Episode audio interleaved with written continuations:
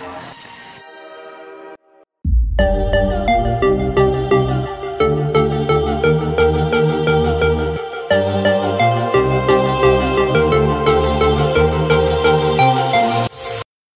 one club to want to make history, or for another to want to build a dynasty.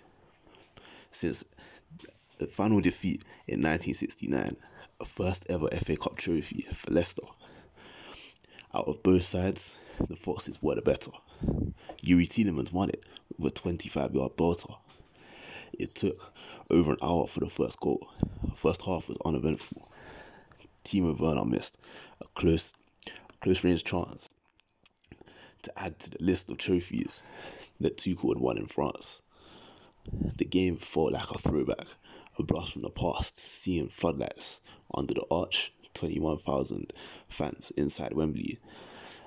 No more artificial fan noise as players felt the energy. Second half, Chelsea didn't get going as the Foxes' belief kept growing.